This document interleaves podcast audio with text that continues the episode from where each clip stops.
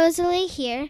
I am the little helper of the Live Feisty Media podcasts. The Iron Women podcast, I think, is one of the best podcasts in the whole entire world. I want to be a professional triathlete when I grow up because it makes us healthy and strong to do lots of triathlon. I also think I might want to be a hairdresser. Just saying. You can help Iron Women grow by using the codes Iron Women when you order from our sponsors. It really helps. Those sponsors are Crave Jerky, F2C Nutrition, Sound Probiotics, Coffee Method, Rudy Project, and Smashfest Queen. Go to ironwomenpodcast.com to find all codes and links. And now introducing your hosts, Alyssa Godesky and Haley Chura.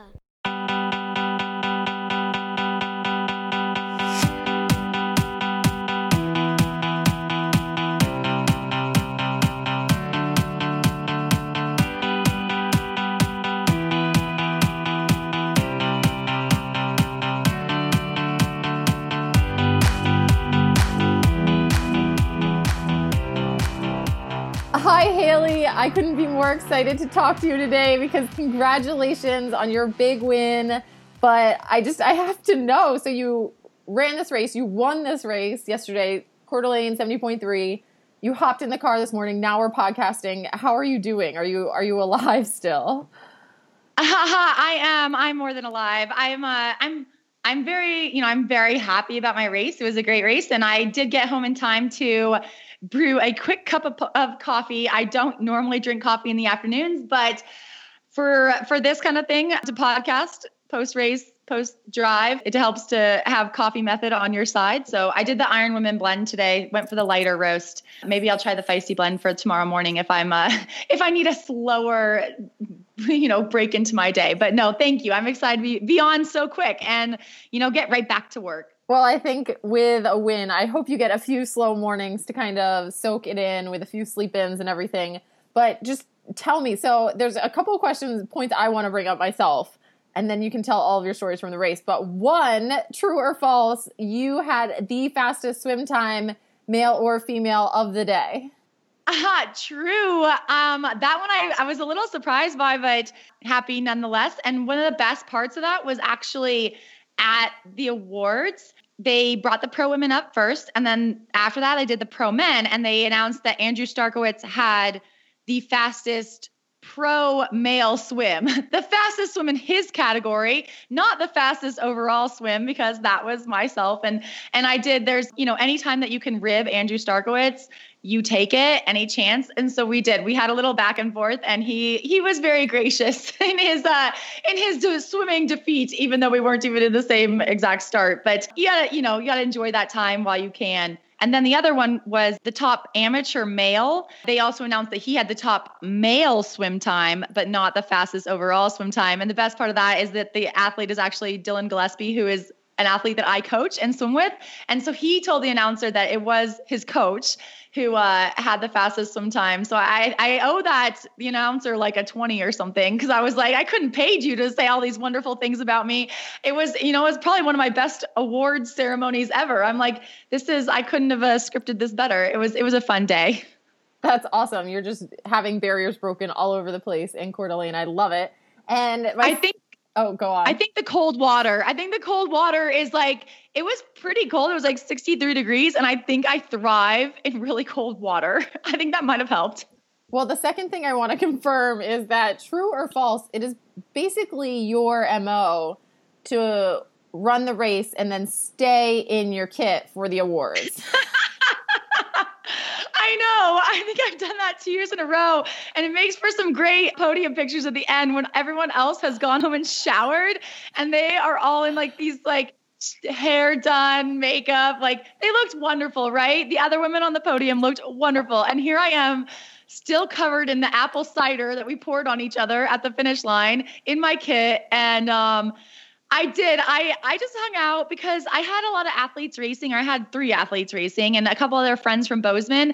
And so it just the time just compresses, right? And I um, you know, I was like cheering for people and then hanging out with people and then getting food and then one woman at the pro panel the day before had actually asked that you know, if I could, if I would go back and hand out medals. And this is something I've never done before. And I was like, I don't even know if I'm allowed to do that. But I told her, I was like, if I win, I'll do it. And honestly, at that point, I wasn't really expecting to win. So when I did win, I was like, well, I told Margaret I'd be there. So I went back. Unfortunately, Margaret won her age group and was finished way before I got myself back there. But I took myself and um, a couple of my Aaron and Vanessa, who are my friends and athletes, they came with me, and then Danielle Dingman, who was fifth. Somehow, you know, I was like, "Come with me," and we all went back and handed out medals. And I've never done that before, but it was so much fun. And it also gave me so much respect for the volunteers because there's like an art to it and they are good. And I just never realized when I've come up the, you know, across the line and you get that medal, like what goes into that and how hard they're working and how observant they are. And if nothing else, I was like, kudos to the finish line volunteers because it's not an easy job, but it is really fun. That's awesome. I'm sure it was a very special moment for people once they realized that Haley Chura was putting on their medal. Um, but tell me, so you, did you really led wire to wire? What? How did this go? What were you thinking the whole time? And I guess how did it, you know like what's it like to be in the front for the whole day?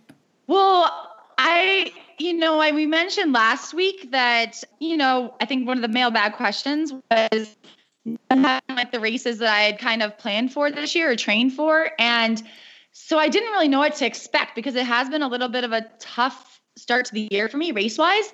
But I guess you just tell yourself like you've still done that training and that's still there and and I I just wanted to give myself a shot. So the whole day like i i didn't know you know to be honest like there were many moments where i thought maybe i was going too hard and that i was going to blow up and i knew with the race dynamics that i needed a lead out of the swim because you have people like jenna nett who's the world record holder in the ironman bike.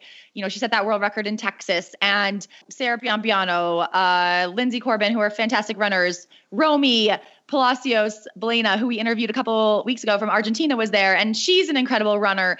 So I knew that like the the rest of the field, and we talked about it, there's 22 women on that start list, and so I was just like, okay, I'm just gonna go with this as long as I can, and hope I make it across the finish line before I completely blow up. And luckily I did. The last couple miles were a little ugly, but luckily it wasn't too much more than that. But no, I'm I'm super happy and it does it gives me um, a little bit of validation that the training what you know has been working and also i think i have to keep setting those bedtime alarms that was going to be my next question I know, right? Like I'm like I'm like I need bedtime alarms. I I don't All know. Oh, around like a, the world, though, I, I think Haley, everyone's going to start doing that because now you've shown proven success with the bedtime alarm. So I think it's going to become a thing. I yeah, I rec- I highly recommend it. It's harder than you think, but I think it might work. Well, congratulations. It was so, so great to see that news and just know that you had your day. I like can't even put into words how excited I was for you. So, congratulations. I'm super pumped for you and I think you were well deserving and it was definitely your time. So, fun to see. Oh, thank you. And I will add that in the pro meeting, they actually did bring up that there were equal numbers of men and women on the start list. And, you know, they made a big deal about that. And then I got to expand on that in the pro panel the day before the race and then i actually incorporated a little bit into my winner's speech because they told me i had 15 minutes to talk and i was like you realize i hold a podcast i can definitely talk for 15 minutes but um, i didn't but i did i did say you know there were 22 women and or same number of men and women on this pro start list this at this race and i got a roar of applause and that was very cool. I thought that was, um, you know, really neat. So it's it's cool to be part of that. I will say that was very, and I met a lot of I met a lot of podcast listeners as well. So shout out to our listeners who are in Coeur d'Alene. Thanks for coming up to me, the people who did, and I loved meeting you. So thanks for listening as well. Yeah, and if any of those listeners happen to have any photos of your speech or even video, we would love to see that. So send that our way. Yes. How's training in Vermont? Well, Haley, so I've been doing with my training this thing where it's pretty common, I think, with big run builds. You do kind of three weeks on, one week rest week to recover, let all the work sink in. So I just wrapped up my second big week. So I'm rolled into my last big build week. And it's really, you know, I'll do a little bit of a build before I actually go for the record, but it's really like the last big, big chunk. And I am feeling it. I have to say, I'm in that stage where it's tough every single morning to get out the door. And then as soon as i start going you know i'm i feel better and better but it's tough. I mean yesterday i did a 25 mile long run and it was actually point to point. And so i knew which section i wanted to do. I knew i wanted to go park my car and then get a ride up to where i wanted to run from and just run back to my car. And so to do that i had to hire a taxi. And so haley you know, you're in rural Vermont. And so, and you know my luck with taxis. So I looked on Google first thing, you know, I'm Googling like taxis around Killington and I see one pops up and the reviews for it were all very positive. And they, they said something along the lines of, I, I vividly remember one review that was like, yeah, he was totally cool. He let me bring my dog. He stopped at the liquor store for us. Like he was up for anything, you know? So I was like, this is my guy. He's going to be totally up to just take me to the trailhead. Like he's going to know the deal, right? That this is like, I don't need super official cab, right? So I call the number. The guy answers and he's like, Yeah, yeah, I'll call you back. So he like calls me back and he's like, Yeah, I can totally do that. And he's like, 60 bucks. It's about an hour of driving. I was like, all right, for rural Vermont, that's like pretty much the going rate, right? So I'm like, whatever, like I'll enjoy every minute of this long run. So then he texts me Saturday, so the day before my run, and he's like, hey, is it okay if I pick you up in my work truck?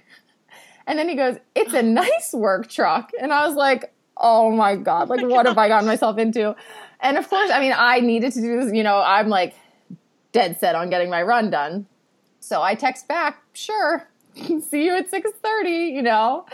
So Haley, I get to the trailhead and I'm a little early and I'm like, this okay. sounds like hitchhiking. I sounds like you're paying someone to hitchhike. But okay, go ahead, go ahead. So I'm like, this is, you know, I mean, there's no one else at the trailhead at 6:30, and then right, actually, he was early, right on time. This large truck rolls in and he kind of gets out of the car, and I was like, Shane, and he's like, yeah. I was like, all right.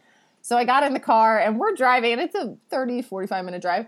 So we're driving, and I start looking around, and I'm like, man, I I like have gotten really turned around, and I actually said that out loud. Like i am really turned around. I don't know exactly where we are. And oh, he, oh, no. he goes, he goes, oh, like sorry, I took you the back way. And I think oh, he could oh, no. see I was scared. But anyway, Haley, I missed the important part. As I got into his truck and I started talking to him, he tells me he's not a taxi driver. he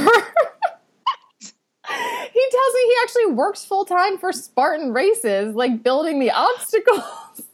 What? And so I was like, I was like, I don't know why I called you. He's like, no, it happens.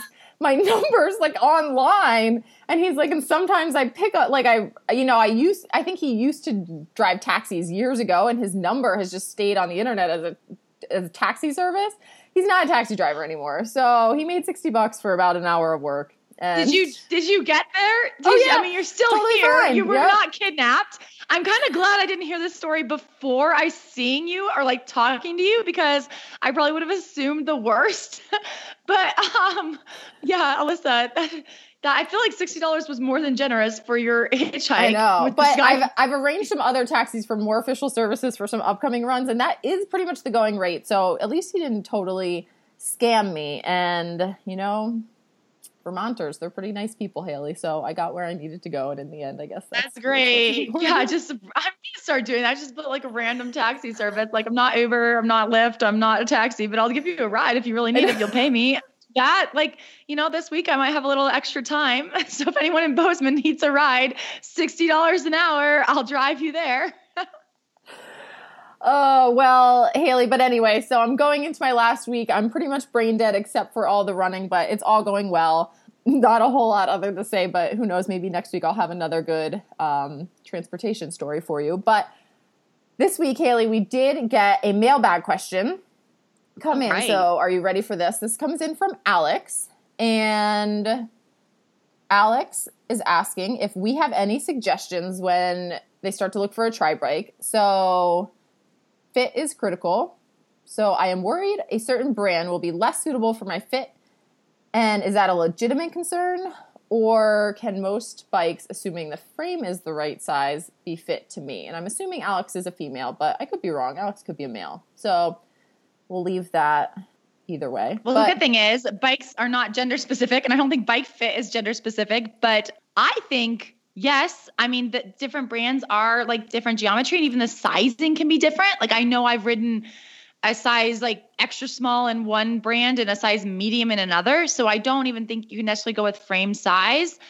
I would say if you are like looking you haven't bought a bike yet you don't have anything to go with like you know ask around find a reputable bike fitter and maybe start there because sometimes bike fitters actually have like fit bikes that they can adjust and then they might be able to give you some like coordinates that and tell you, you know, these brands might be good for your price range. So if your price range is, you know, $10,000 and your price range is $3,000, it might be a different brand. So I'd just say like, you know, that would be my suggestion on where to start. Like if you if you really want to, you know, make sure that you're, you know, only looking at brands that would fit you. Yeah, I would agree with that. I think um, just to add, typically with brand's frame size you sh- like you can find something to fit you. A lot of times the like non-adjustable parts come with the aero bars that you choose and that setup. So that's almost where you should be like super careful and definitely be talking to someone like a fitter or someone at your bike shop that you trust to be helping you maybe get especially with your first tri bike a setup up front that is quite adjustable so that as you get more used to a tri bike and you develop in the sport and you want to, you know, get lower in your position and things like that, you have flexibility to do that, but you're not necessarily forced into that from the get go with your first bike. And also, I always challenge people to ride, test ride at least four bikes before they buy one because it's mm. so tempting when you go in and you want to try bike and you're like ready to commit and you're ready to spend for one. And you just want that nice new shiny bike in your house. And I know it is so hard to fight the temptation just to like hop on a bike, take it for a loop, and be like, this is it. This feels so much faster. But like, give yourself time and set that limit to yourself and be like, I'm just gonna go ride four different ones and take, you know, a week, two weeks, something like that to really think about it and sleep on it and, may, and go back the next day after you know, maybe you've done workouts and stuff and your body's fitting a bike a little bit different and you want to see how it feels that day. Because the worst is to impulse buy with something that big and something that you'll spend that much time with and to not feel 100% perfect about it. But hopefully, you have someone at your local shop that you trust, or a bike fitter you can trust, or someone even in your tri club that, again, that you can trust and is going to help you not be impulsive and to find what's really right for you. So, that is good advice. And I would also add, you know, a good bike fitter should be able to work independent of brand. You know, some bike shops only carry certain brands, and so they might steer you in that direction. But a good bike fitter should, you know, if you can get a bike fit, that doesn't necessarily mean you have to get the bike there. And you might even be able to find a used bike, you know, that would fit you. And so you don't necessarily like have to buy, we talk about this all the time, but you don't have to buy new. Sometimes it is good to you know, find a great deal on a used bike. And yeah, if you know like your fit coordinates and have some guidance, again, ask around. Someone you know is going to have a reputable fitter that um, in your area who will give you some good advice. I agree. And so, Haley, I think we're ready to introduce our interviewee for the week. Last week, the Outspoken Summit announced their first four speakers that they will be bringing to the summit in Tempe, Arizona in late November, early December. And one of them is Anne Head. And so Anne was a professional triathlete in the 1980s, which is always fun for us to hear about. And she was an integral part of Head Cycling from 1984 until today, when she's now CEO. And she will be coming to speak at the summit as well. And so she gives us a lot of information about all of these things, Haley, and I just love chatting with her. And we'll share this interview with you now. We are grateful to be supported by Crave Jerky, Coffee Method, F2C Nutrition, Sound Probiotics, Rudy Project, and Smashfest Queen. Hi, Anne. Welcome to Iron Women. Thanks so much for coming on today. Oh my, I, I'm so excited. I am ready to talk about whatever you ladies would like to hear today. Well, get ready because we have a lot of topics to discuss with you, actually. So we'll just kind of start at the beginning then. And what I would love to talk about first is the early days of head cycling. And were you involved in starting the company in the very earliest days? What were those days like? And kind of what made you and Steve think that you wanted to even start making wheels to begin with? You know, I've been asked this question so many times, but I never get tired of telling our story. So I think it's an amazing love story, actually. So I was a young girl in my, oh my gosh, I think I was 20. I had always, you know, had this athletic ability. I wasn't I, I wouldn't say I was great at any sport, but I always knew that I had to exercise. So I grew up in Duluth, Minnesota, which is very hilly, uh, very cold, and I think it, it gave me more of an inner strength than other places for training because you uh, you had to train in the elements. You know minnesota is very cold and in the middle of the winter you know to go outside and and be athletic when it's 20 below you have to have the strength to want to even get outside. So you know i think back in those early days when i was just coming out of of high school and starting college and i saw that iconic finish that julie moss did in the ironman I put my my schooling on hold and I thought that would be a dream to do that race. So I drove my little Plymouth Champ down to Texas and back in the early 80s it was the Bud Light Triathlon series and that's really the only way you could berth a spot into the Hawaiian Ironman so the very first triathlon I did on that level, I won. I was like, I couldn't believe I won a Bud Light triathlon race. And that gave me the berth to get into the race. But, you know, I was kind of the starving college student who had decided that I was going to put that on hold. So I really didn't have any money.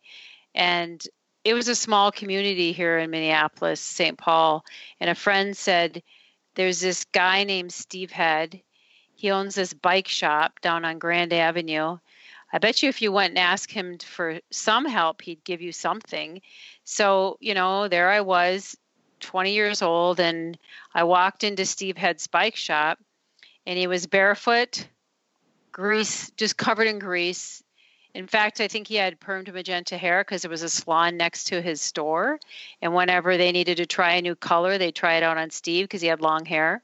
So I just walked in and said, a friend of mine said, you might help me. And, and he goes, what do you need help with? And I said, well, I qualified for the Hawaiian Ironman, but I don't have any money and I don't have a bike that's worth riding. And, you know, he just looked at me and said, how much is the Ironman? I says $100 and he wrote me a check. So back in 1983, the Hawaiian Ironman cost $100 to get into, believe it or not. So I I took that $100, I entered the race and that was how I got into the first Ironman was Stephen helped me. Let's fast forward a few months after that. You know, I I started racing and doing some more races, but Stephen was an amazing person who, besides just having this little bike shop, he would watch all kinds of different cycling events and he saw Francisco Moser set the hour record on double disc wheels. And his background was in literature and history, but he would tinker with water skis and skateboards. He actually had a little business before the bike shop doing that. So he went into his garage with a friend and they made a disc wheel. Uh, so the very first disc wheel this other gentleman rode, and then I rode the next one, and all of a sudden, I started showing up at some of these races, and people are saying, "Where'd you get that disc wheel?" And I said, "Well, Steve made it for me," and I was on Team Mizuno. So Team Mizuno was kind of a, a a really awesome team to be on because it had Julie Moss, the Puntous sisters. The they had led the Ironman back in '84. This is dating me way back. Some of the other ladies maybe have heard of these people. Julie Olson, who actually was from Minnesota, also. Scott Molina was on there. Anyways, they started asking for these wheels, and we thought, oh my gosh, how are we going to start a start making more of these? Because you know he he owned a bike shop. He didn't have a lot of money either. So I saw a race on the East Coast, and it was in Brattleboro, Vermont, and I decided to go out there because I saw that the first prize was a car. So I I flew out there and stayed with uh, uh, the race director uh, or the one of the consultants for there, and he was really nice. Put me up and told me what to eat. I didn't really know a lot what to do for eating back then. Also, that's another thing that's changed dramatically is is what you eat in these races. But I ate eggplant parmesan the night before. Totally still remember that and I, I fortunately, it was a predetermined time for the first male or female in this race. And the first man that finished actually took the wrong turn and missed the cutoff by two minutes. So he did not win the car. I luckily stayed on course and beat the predetermined time by five minutes. So I won a 1984 Subaru hatchback. I thought I had won the lottery because that that's a lot of money and a big prize in 1984 to win a car. So I came back to Minnesota and people were asking for more of these wheels. So I decided I wanted to help Steve. Uh, we were we were just starting to date, and we were getting calls for these wheels and he was making them out of a garage. So I I thought, well, maybe I can help him. So here I was 21 at the time. I took a wheel, went to three or four banks. They thought I was just crazy. Like how in the world would this little girl start this bike business, bike wheel business? So I walked into a banker's room and and he looked at me like I was crazy, Jim. And he said, Annie, well, what else do you have for collateral? And I said, Well, I have a bike. I think I have a computer, but I just want a car in a triathlon. And he's like, You you you have a car title? And I said, Yeah. And he goes, Well, if you bring me that title, I'll see how much I can give you. And he gave me fourteen thousand dollars. And with that money, then we were able to buy more raw materials to actually start making wheels as a business. So that's the infancy of how the business started. That's an incredible story. I mean, as you said, incredible, incredible love story and just incredible entrepreneurial story. You know, it's just cool seeing how now we know what head cycling looks like and seeing how that came about. But what did what were your roles as it, you know, as the company developed? Like what were your roles in the company and how did those evolve over time? So, you know, Stephen left hand creative could not usually find his car keys. Very visionary, uh, way out of the box thinker, which I'm completely the opposite. So, you know, once we started getting phone calls, my role was to pick up the phone, get the order, make sure the raw supplies were ordered. Stephen would generally just be making the product. So it just started out of a garage, his parents' garage, uh, with him laying up the raw materials, which were basically back then was carbon fiber and resin, you know, aluminum rim, and a hub that we had specially made but it was he was doing most of the the building of the product and i was doing everything imaginable else to figure out how to get that product to a customer you know taking notes on a piece of paper. I mean we had no business experience zero. I mean absolutely no training on any of this. So it was it was just you kind of learn each day you know you you get an order you'd be able to buy some more product you'd fill that order you'd you know we'd have to drive the product down to the ups station. We had no idea that ups comes and picks up. You know it was just like you just the things you just take for granted because you don't know what you don't know. So i'm more of a what i would call an integrator. I just love doing all the other work to see this product get out the door. And that that it was just him and i for a couple of years um, until we decided we needed to get some employees. So we were able to buy a home that allowed us to live and work there. It was it was zoned I two like commercial, so we would literally be making wheels in our pajamas. Seriously, I mean, it was like, you know, it was connected to the house. So it, it's one of those, you know, you can't get away from your work for the first few years. We literally just lived and worked in the same facility. And how long was it until maybe you didn't have to be making the wheels in your pajamas and that you kind of were able to look at each other and think maybe you made it you know like you could relax a little bit and see what you had you know created from this right. t- car title into this right. what we all know now as you know a business that's long standing and you know well reputable and all of these things so we we actually in 89 uh, decided we had to move out of the house. So we we started getting you know phone calls from all over the world, but back then it was a fax machine.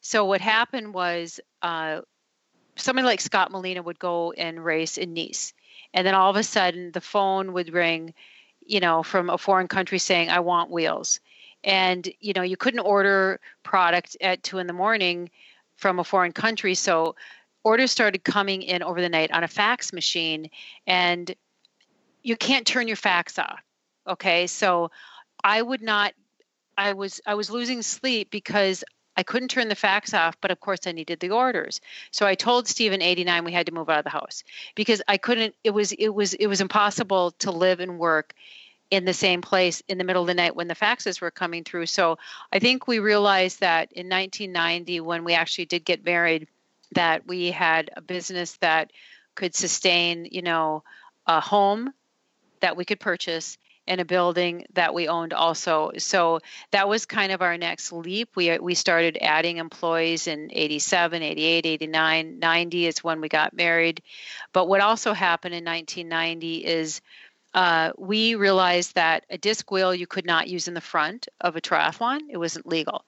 So Stephen was uh, super creative and invented and patented um, an aero rim design. So we were the first to be on the market that had a very airfoiled shape rim, and we were able to patent that. So when you look at all the deep section rimmed wheels in the world, which there are over a hundred now, because I know this because we had to add our list, our name to the UCI listings, and I scrolled down and saw all the other wheel manufacturers, and there's a ton of them. But that kind of then jumped us to another level because we could actually make spoked aero wheels front and rear. Some people didn't want to use a disc in the rear.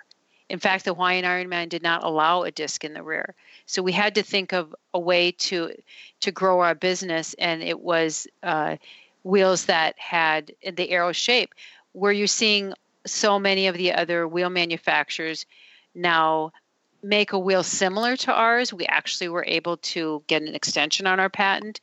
So a lot of the wheels out there look like ours, but they don't fall under our patent and they will probably never be as aero as ours. So interesting. And so, three and a half years ago, Steve did unexpectedly pass away. And I imagine, you know, this is your life partner and your business partner. And how, what did you learn? How did you handle that as you know, being able to take over the business and continue with the business, even with that kind of tragedy? Well, there's an amazing story when he passed that again it's it's a bittersweet thing. I I love telling it because it's such a beautiful story.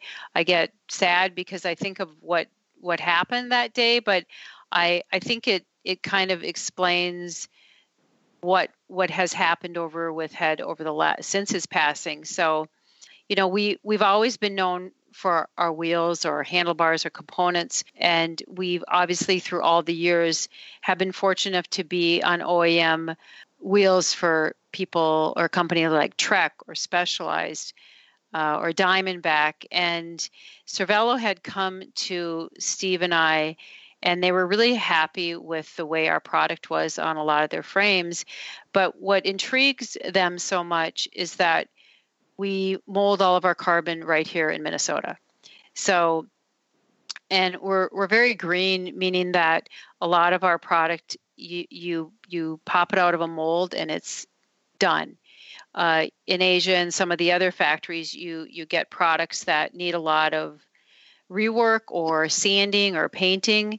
So Cervelo had had this vision to make a, a very amazing one piece molded carbon fiber frame and they asked us if we would have any interest of doing it and they were not interested in that time having that technology in asia so we decided that it would be something super exciting for us. We had never done anything. In fact, nobody has really mat or you know been a main production of a one piece carbon frame.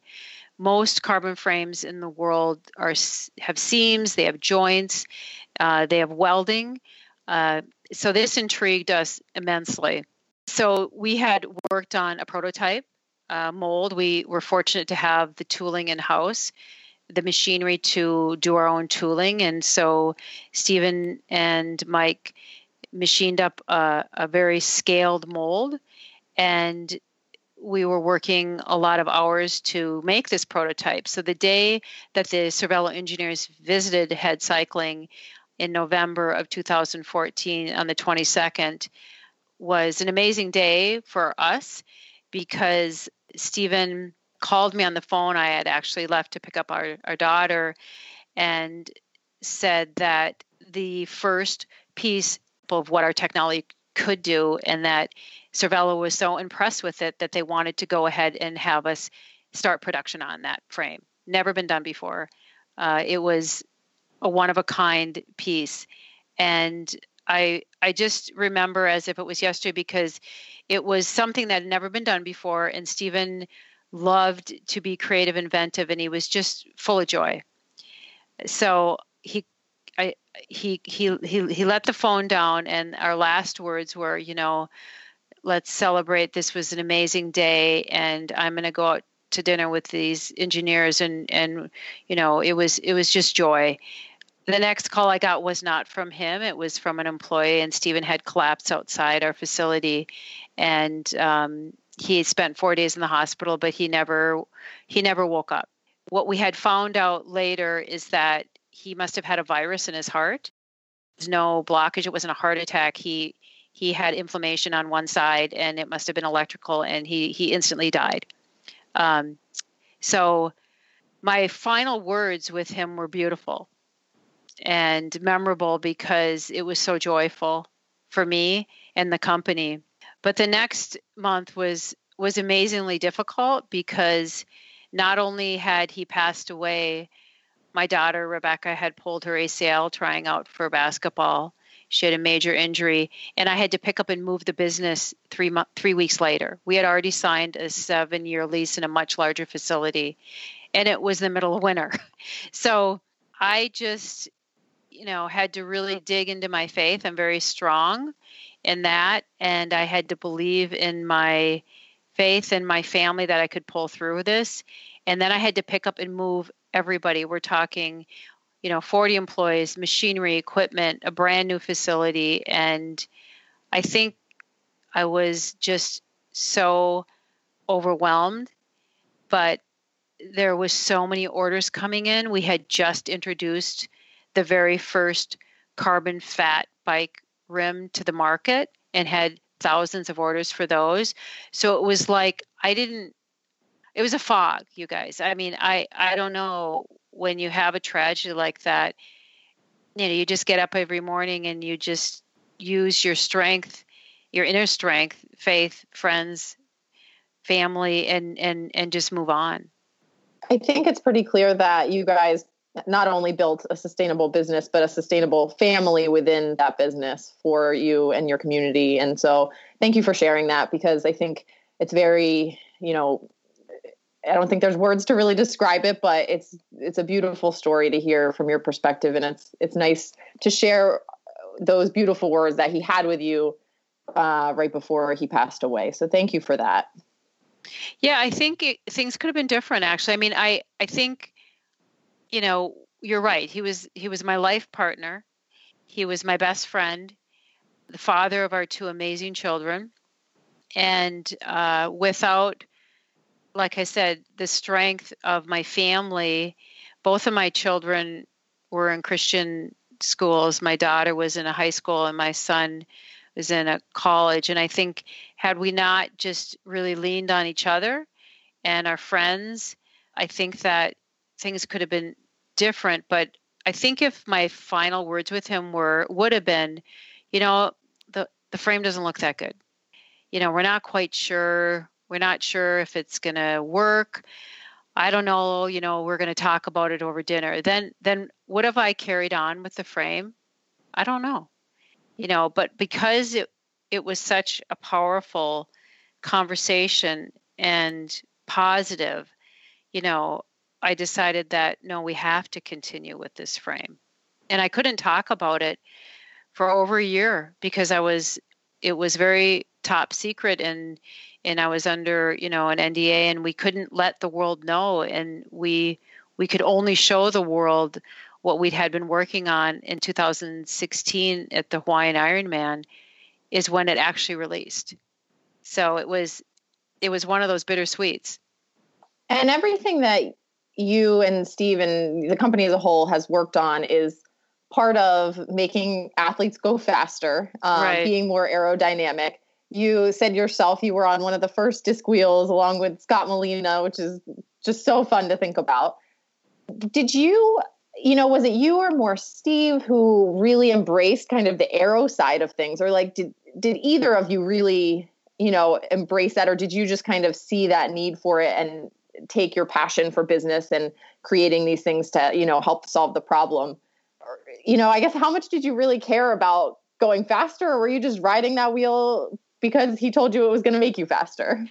Well, you know, the thing is is that he he he was such an amazing person and a mentor and he would come to my triathlons and you know he'd run into the Dave Scotts, the Scott Tinleys, the Scott Molina, the Erin Bakers, you know, and a lot of them would see that they that you know I had this wheel, then they wanted the wheel, and what what what happened eventually is he was one of the first people to go to the Texas A&M wind tunnel and have athletes. So, you know, we would bring athletes to the wind tunnel. We actually held a wind tunnel camp and it's it's amazing cuz last Friday somebody had sent me tapes from 1988 when we did 88 89 we actually did a wind tunnel camp and we let people come and you know we we test them and we had we had I think a dozen people one year. I mean I mean nobody nobody did this back then. We're talking in 88. So I'm getting the tapes changed so I can actually see them. They're these huge tapes that are not I don't have the right device, so I brought him to a place to get him changed, but we need an NDA because we've got Greg LeMond and I think Lance is in these too. So I don't know what I'm going to see because they're so old. I mean, it's, it's going to be amazing for me to go back and look at these tapes. I can't wait to see them, but I got to get them changed. But back to your I'm sidebarring back to your question about aerodynamics. I mean, you know, it was, you know, Steven's desire to make people go faster. You know, he he was really the visionary behind what equipment can be next. I was just always there right alongside him, you know, cheering him on when we had days that were tough. And we had a lot of tough days. I mean, you can't imagine how much product went in the bin. You know, you'd try to work on something or work on a new wheel, or, you know, we'd, we'd meet with other athletes. Um, you know, Levi Leipheimer, when Stephen would work and, and got him in those funny positions, you know, he just, he just had a real he wasn't an engineer. You know, he had a knack for a gift that you know enabled him to look at a position and and design product around it.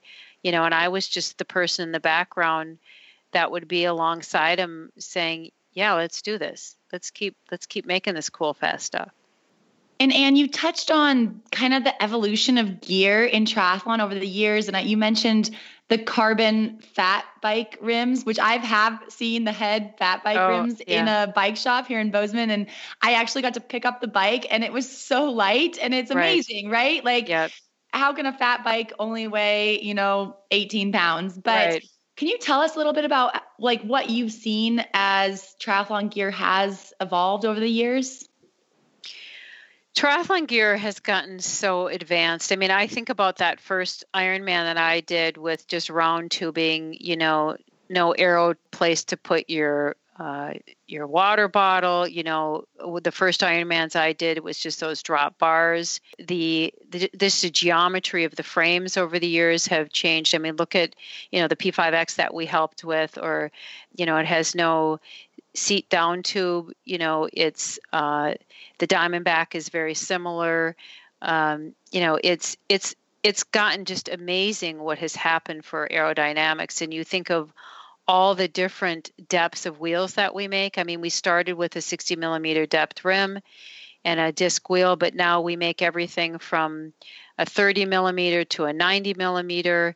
We also have had the the three spoke composite wheel. That's a whole nother long story, but we uh, we've had that wheel for so many years, and that wheel still holds the fastest ever time trial, individual time trial in the Tour de France by Rohan Dennis. So we have that. We have the hour record uh, here in the U.S. by Tom Zirbel, because not only do we, of course, love helping triathletes, but we do a lot with with aero with teams. You know, so we sponsor uh, the rally team here. That's a, a, very amazing female and male team.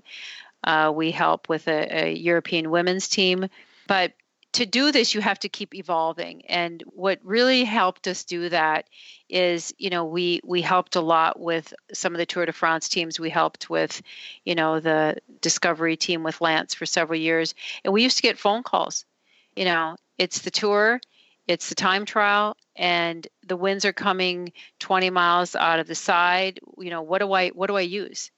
You know, and that really helped us decide. Well, we we can't just have a 60 millimeter front wheel. We have to have all different depths.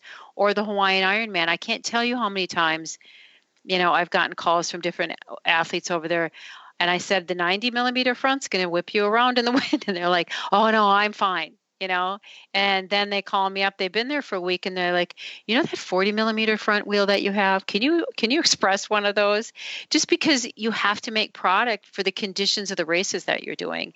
And i think that's why we've been at the forefront for so many years is that you know not only did uh, did Stephen and I and you know ride and I still do a lot of our employees you know are out there racing and riding also but we actually you're, you're right we we actually patented that fat rim. We were able to make it tubeless and we took six pounds off of a fat bike because of the design of our rim which is a ton. So you know it's just being out there and and, and still enjoying to ride ride your bike but then that's how you evolve your product and keep on top of and keep you know innovating is is listening to your athletes and riding yourself. And you mentioned a few of the cycling teams and people that you have sponsored through the years, but you also have sponsored some of the top women in triathlon throughout the years. Gwen and Daniela, you know, to say too, Susie Cheatham, I know. And being a professional triathlete yourself for a few years, do you incorporate anything from that time when you were racing into the sponsorship of athletes now? You know how many rejection letters I got? Oh my gosh. I mean, when I, you know, back when I was doing it more as a profession, you know, you you know, it was tough. I mean, it was difficult because the sport wasn't where it is now and there was, you know, not as much out there for female athletes and I and there still is a barrier as you know.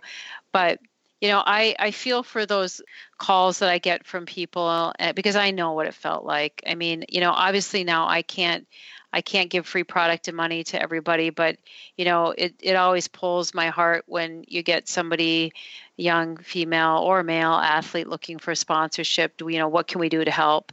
You know, we do we do sponsor a lot of junior development teams, but I think because I was in that position and I know how difficult it is to make a living off of the sport you know when when you when you're at that that number one or two spot you know you're you're more fortunate. But you know when you're in that 10 to 15 placing female or male it, it gets tough to get to those next races. So i just feel like you when you get to a certain part in your life you know giving back is is what what really makes me proud you know not only do we help some of the professional females or males over the years. I think last year when I counted, we had worked along and helped a dozen nonprofits. You know, whether it was money or product, uh, and it, it doesn't have to be just in cycling. You know, some of my my happiest days are, you know, helping out cancer survivors and and uh, just this year we are working alongside the Great Cycle Challenge. So I am going to hit my 200 miles this month in June. I had I pledged I do 200 miles. I pledged that I would raise $500 and I'm up to almost 2000. I couldn't believe it. So um, I think, you know, along with you know the legacy that we have here at HED cycling and you're right working alongside so many amazing athletes that to me, being able to not only give back to young athletes is to give back to your community is really what what makes me smile each day. And and in other interviews, I believe you've mentioned having an influential female uh, coach or mentor when you were just starting triathlon. Can you can you tell us who that was and like any key lessons that you learned from that relationship? Oh yeah, this is a good one. So I, you know, I came from a large family in Duluth. My mother uh, was the first woman that had recorded triplets in Duluth. They were born right after me, so all the mothers out there. I mean, my mom had six kids in five years, so you know I was kind of the last mi- middle child, and then my parents divorced when I was 13, and I was kind of in this area of my life of what am I going to do? You know, it was difficult being a middle child and not having, you know, a father around much. So I decided I was just going to go join a swim team, the local, you know, middle school swim team. I thought, you know, I, I, I can do this. I remember going in and, and swimming and, and I, I, I didn't think I was great, but I thought, geez, I'll, I'll make the swimming team at least. And back in those days, and they probably still do it these days, you go the next morning, you look on the wall and you expect to see your name you know, and I looked and I looked and I'm like, there's no Annie McDonald. And I just, I, I don't, I, I don't think I broke down in tears, but in, in, internally I'm like, wow, I didn't even make the team. You know, I'm, I'm, I'm not that good. Like, but I, I wanted to do something. I needed something to do. You know, it was in Minnesota and it gets cold in the middle of winter. So I asked my mom if I could take the bus down to the local YMCA and, because uh, I knew they had a team so I I walked in and uh, I I joined the team and I had a coach and Marilyn Marilyn Sturm was her name. She taught me how to swim really fast. She was 10 years older than me and she was my coach and she said not only am I going to make you swim and make you swim fast and i spent hours in this pool uh, went back the next year and uh, I not only made the team, I think I, I broke a couple of records, but it was it was just having the desire to learn from your failure. Like, you know, I thought I was just nobody. And I just went to that Y, took that bus, worked alongside Marilyn, and she she taught me how to swim fast. So it made it made a huge difference in my life because it gave me a lot of confidence that, you know what, I, I can I can be good at something. You also talked about earlier how you were inspired by Julie Moss, seeing her finish the Hawaiian Ironman. and that being one of the reasons you got into triathlon in general. I'm curious as to who you would say inspires you now, maybe in the business world, as you lead HED cycling. Oh, geez. In the business world, I know that you know you might ex- be expecting like you know Patagonia or, or some something like that, but you know I I'm just inspired working with my workers. I mean, you know, I I have so many smart people working alongside me, and I have so many uh, other mentors just at work. I mean, it it can be it can be you know my retired engineer, or I've got a, a gentleman here who used to own a bike shop. I mean, I think it doesn't have to be some other big company. It's it's just these amazing people from all walks of life. I mean, the diversity we have here at HED Cycling. You know, I, I have a 15 year old girl here. I have an engineer who's just learning the ropes here, who we hired as an intern.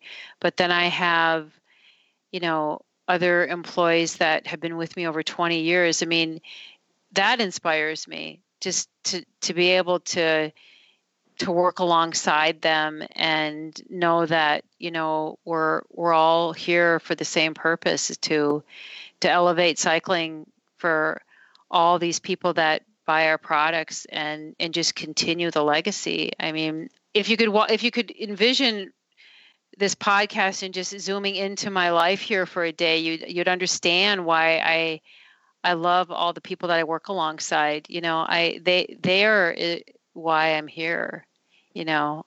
I'm just so blessed to be able to to work with them. One of the the ladies that works with me is julie olson who led the hawaiian ironman in 1984 85 84 she led it until the last i think six miles of the run when the Puntous twins passed her but she held the cycling bike record until uh, Pauline Newby Fraser came along.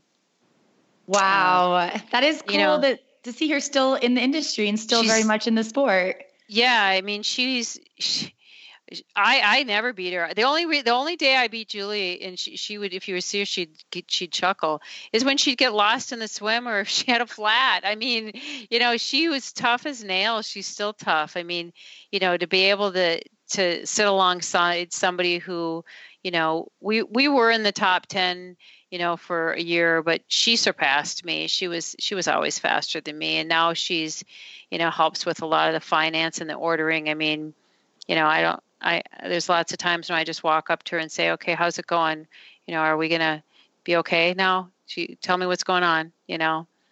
Those are the those are the behind the scenes people that keep things rocking here and Anne, you mentioned that all of your carbon is molded in Minnesota, which puts you in kind of a unique position as a manufacturer. You provide jobs in the United States, and I'm sure you've faced pressure to move things overseas. And why why have you kept everything in the United States in Minnesota?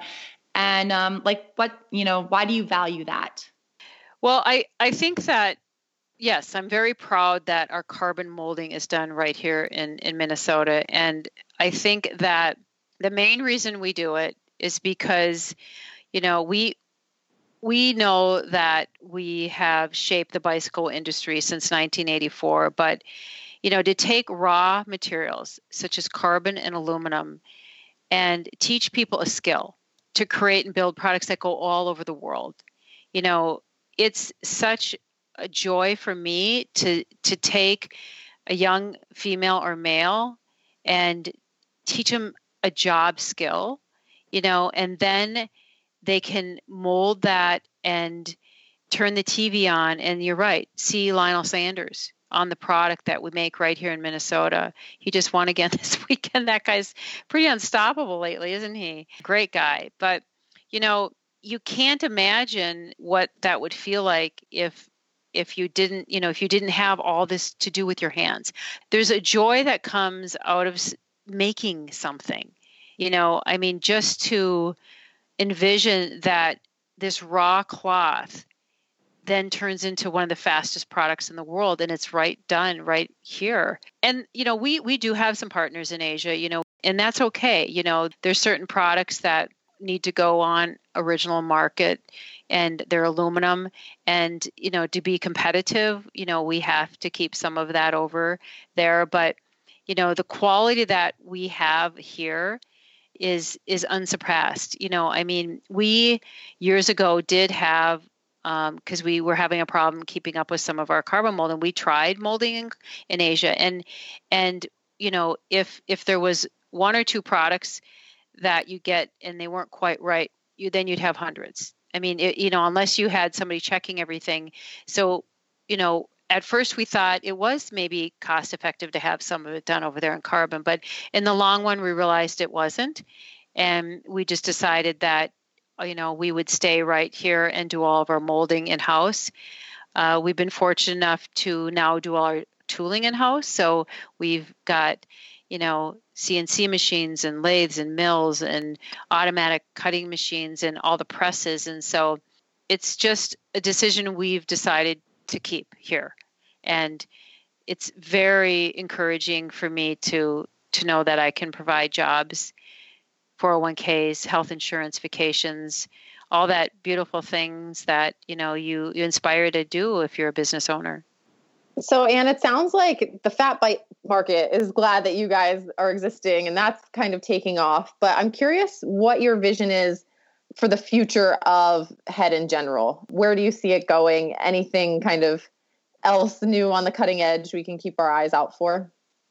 Well, Eurobike is in two weeks. So we are going to be launching some new products that are just more carbon road products. So, you know, we have uh, always believed that you know our products are incredibly aerodynamic, but the quality is is really superior. So we're going to be showing some of those new products at Eurobike.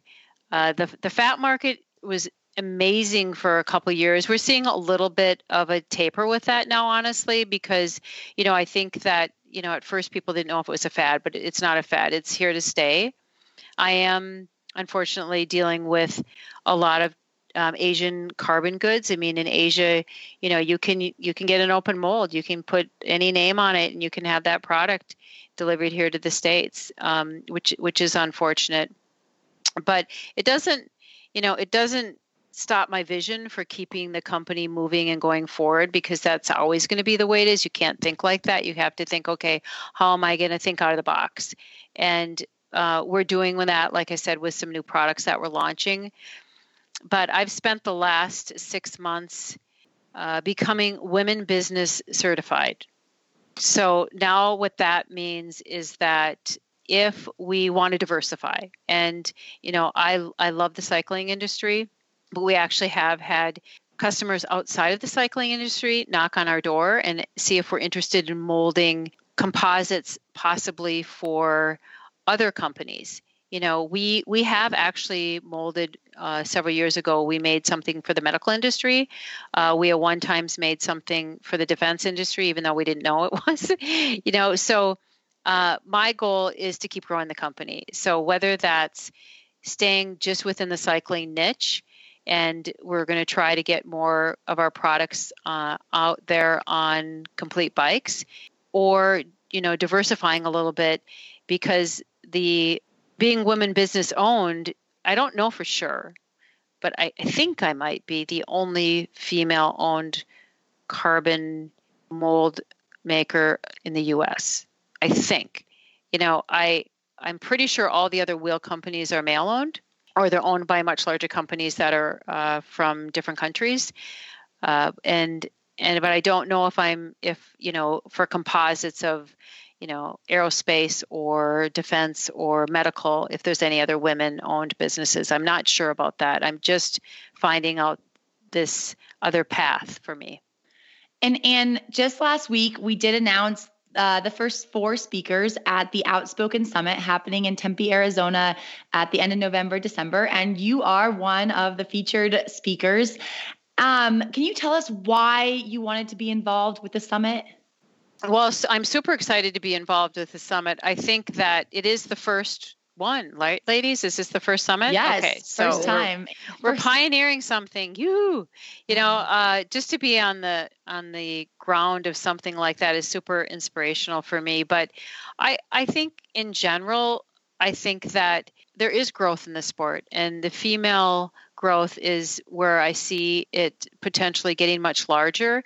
But there's nothing more inspiring to me because I have spoke at some other events just to be alongside so many other amazing females, whether it's you know in triathlon or whatever their path is. I love listening to their stories because everybody has a story. It doesn't matter, you know, where you're from or what your future brings. It's it's just inspiring to to listen to their journeys because we all have them but to be in a room and be at the forefront to with ladies like like you to to start something new i mean you know if you don't get out of your comfort zone a little bit and think out of the box and get a little scared once in a while you know you're just not going to grow as a person.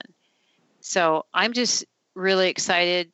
First of all you know it's going to be warm there you guys picked a great spot but just to listen to all the other ladies that are coming and listen to their path is what inspires me well, we are super excited to get to see you in person there. And I could sit and listen to your stories, I think, all day. So I'll definitely be asking you for some more of those in Tempe. But thanks so much, Anne, for joining us. And we know you're you're super busy, but we really appreciate you taking the time to help our listeners learn more about HED cycling and your background and all of the inspiration that comes with it. So thank you so much. Oh, I'm the one that should be thanking. I just can't wait to meet both of you in person and then hopefully some of the other ladies that are listening to the podcast we can meet in Tempe and listen to your story too. Well, Haley, you better believe that I scoured the internet to try and find that triathlon she was referring to in Brattleboro, Vermont, where she won the car. And I'm afraid to say I do not believe that it exists anymore. So I'll have to skip that, I guess, while I'm here. I know. I loved how she said that was a lot of money back then. And I'm like, a Subaru would be a lot of money right now too, or any car, fourteen thousand dollars worth of car. Um, that would be, you know, a pretty big payday. So that's kind of cool. It's cool that kind of stuff was happening, and it's really cool to hear how she kind of used that and created a company. You know, that entrepreneurial spirit. And I am so excited to hear even more stories from Anne at the Outspoken Summit uh, end of November. Yes, and so our listeners, early bird registration for the summit ends in two days. So act now. Yes, June 30th. That is the deadline to get the early bird pricing on that. Come join us in Tempe this November. Also, this week, you can check out on livefeisty.com. Our lovely editor, Erin Hamilton, posted her story part two. So check that out, new this week. And Haley, enjoy your victory week. I hope it's filled with a lot of spoiling yourself and I will talk to you next week. Absolutely. The celebration continues. Thank you, Alyssa. I'll talk to you soon.